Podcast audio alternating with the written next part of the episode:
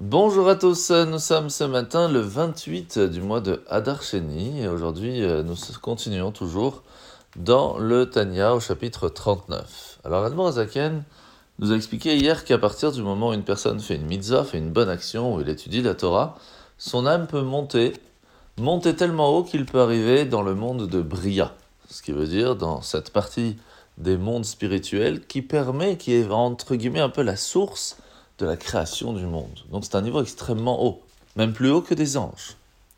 Pourtant, il y a un monde encore au-dessus de cela, le monde de Hatzilut, un monde où le, la matérialité n'est même plus pensable. Il n'y a que la divinité d'Hachem, la grandeur et le dévoilement divin qui s'y trouvent.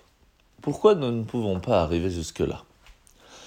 Tout simplement parce que les tzadikim, les sages, les grands, qui pendant toute leur vie ont travaillé sur le fait de s'annuler devant la volonté d'Hachem, mais totalement, que pour eux rien d'autre n'existe à part Dieu, lorsqu'ils arrivent à monter dans les mondes spirituels, dans les sphères célestes, leur âme peut arriver à être prêt à s'annuler totalement devant Hachem. C'est pour cela que dans un monde comme le monde de Hatzilut, où le feu d'Hachem est tellement grand que rien d'autre ne peut exister, leur âme peut arriver jusque-là.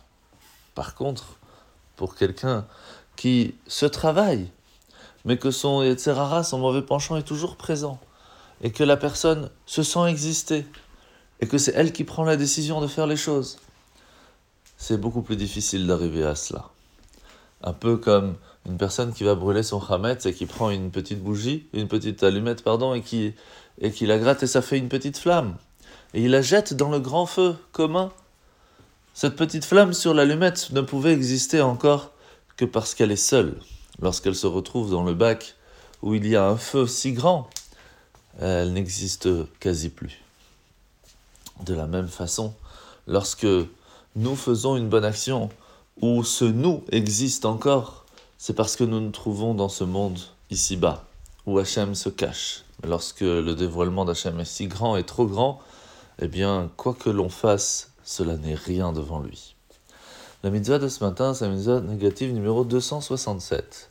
Un ouvrier, un salarié qui travaille dans un champ, dans un verger, eh bien, il peut se permettre de manger ce dont il est en train de travailler. Par contre, il ne peut pas le faire en plein milieu du travail. Il y a des moments de pause, et pendant ces moments de pause, il a le droit de profiter de ce qu'il est en train de travailler. Mitzvah négative numéro 268. Attention, cet ouvrier peut manger de ce qu'il est en train de travailler, mais ne peut pas en prendre à la maison. Sauf bien sûr par accord au préalable avec son patron. La paracha de la semaine, c'est la paracha Tazria. Nous apprenons la paracha Tazria, la lèpre, qui peut arriver sur une personne parce que elle a fait de la médisance, du colportage.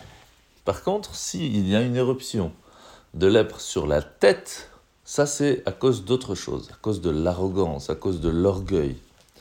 Et donc c'est un message pour la personne qu'elle doit s'efforcer d'éliminer de ses traits de caractère, de trouver la modestie, d'être humble.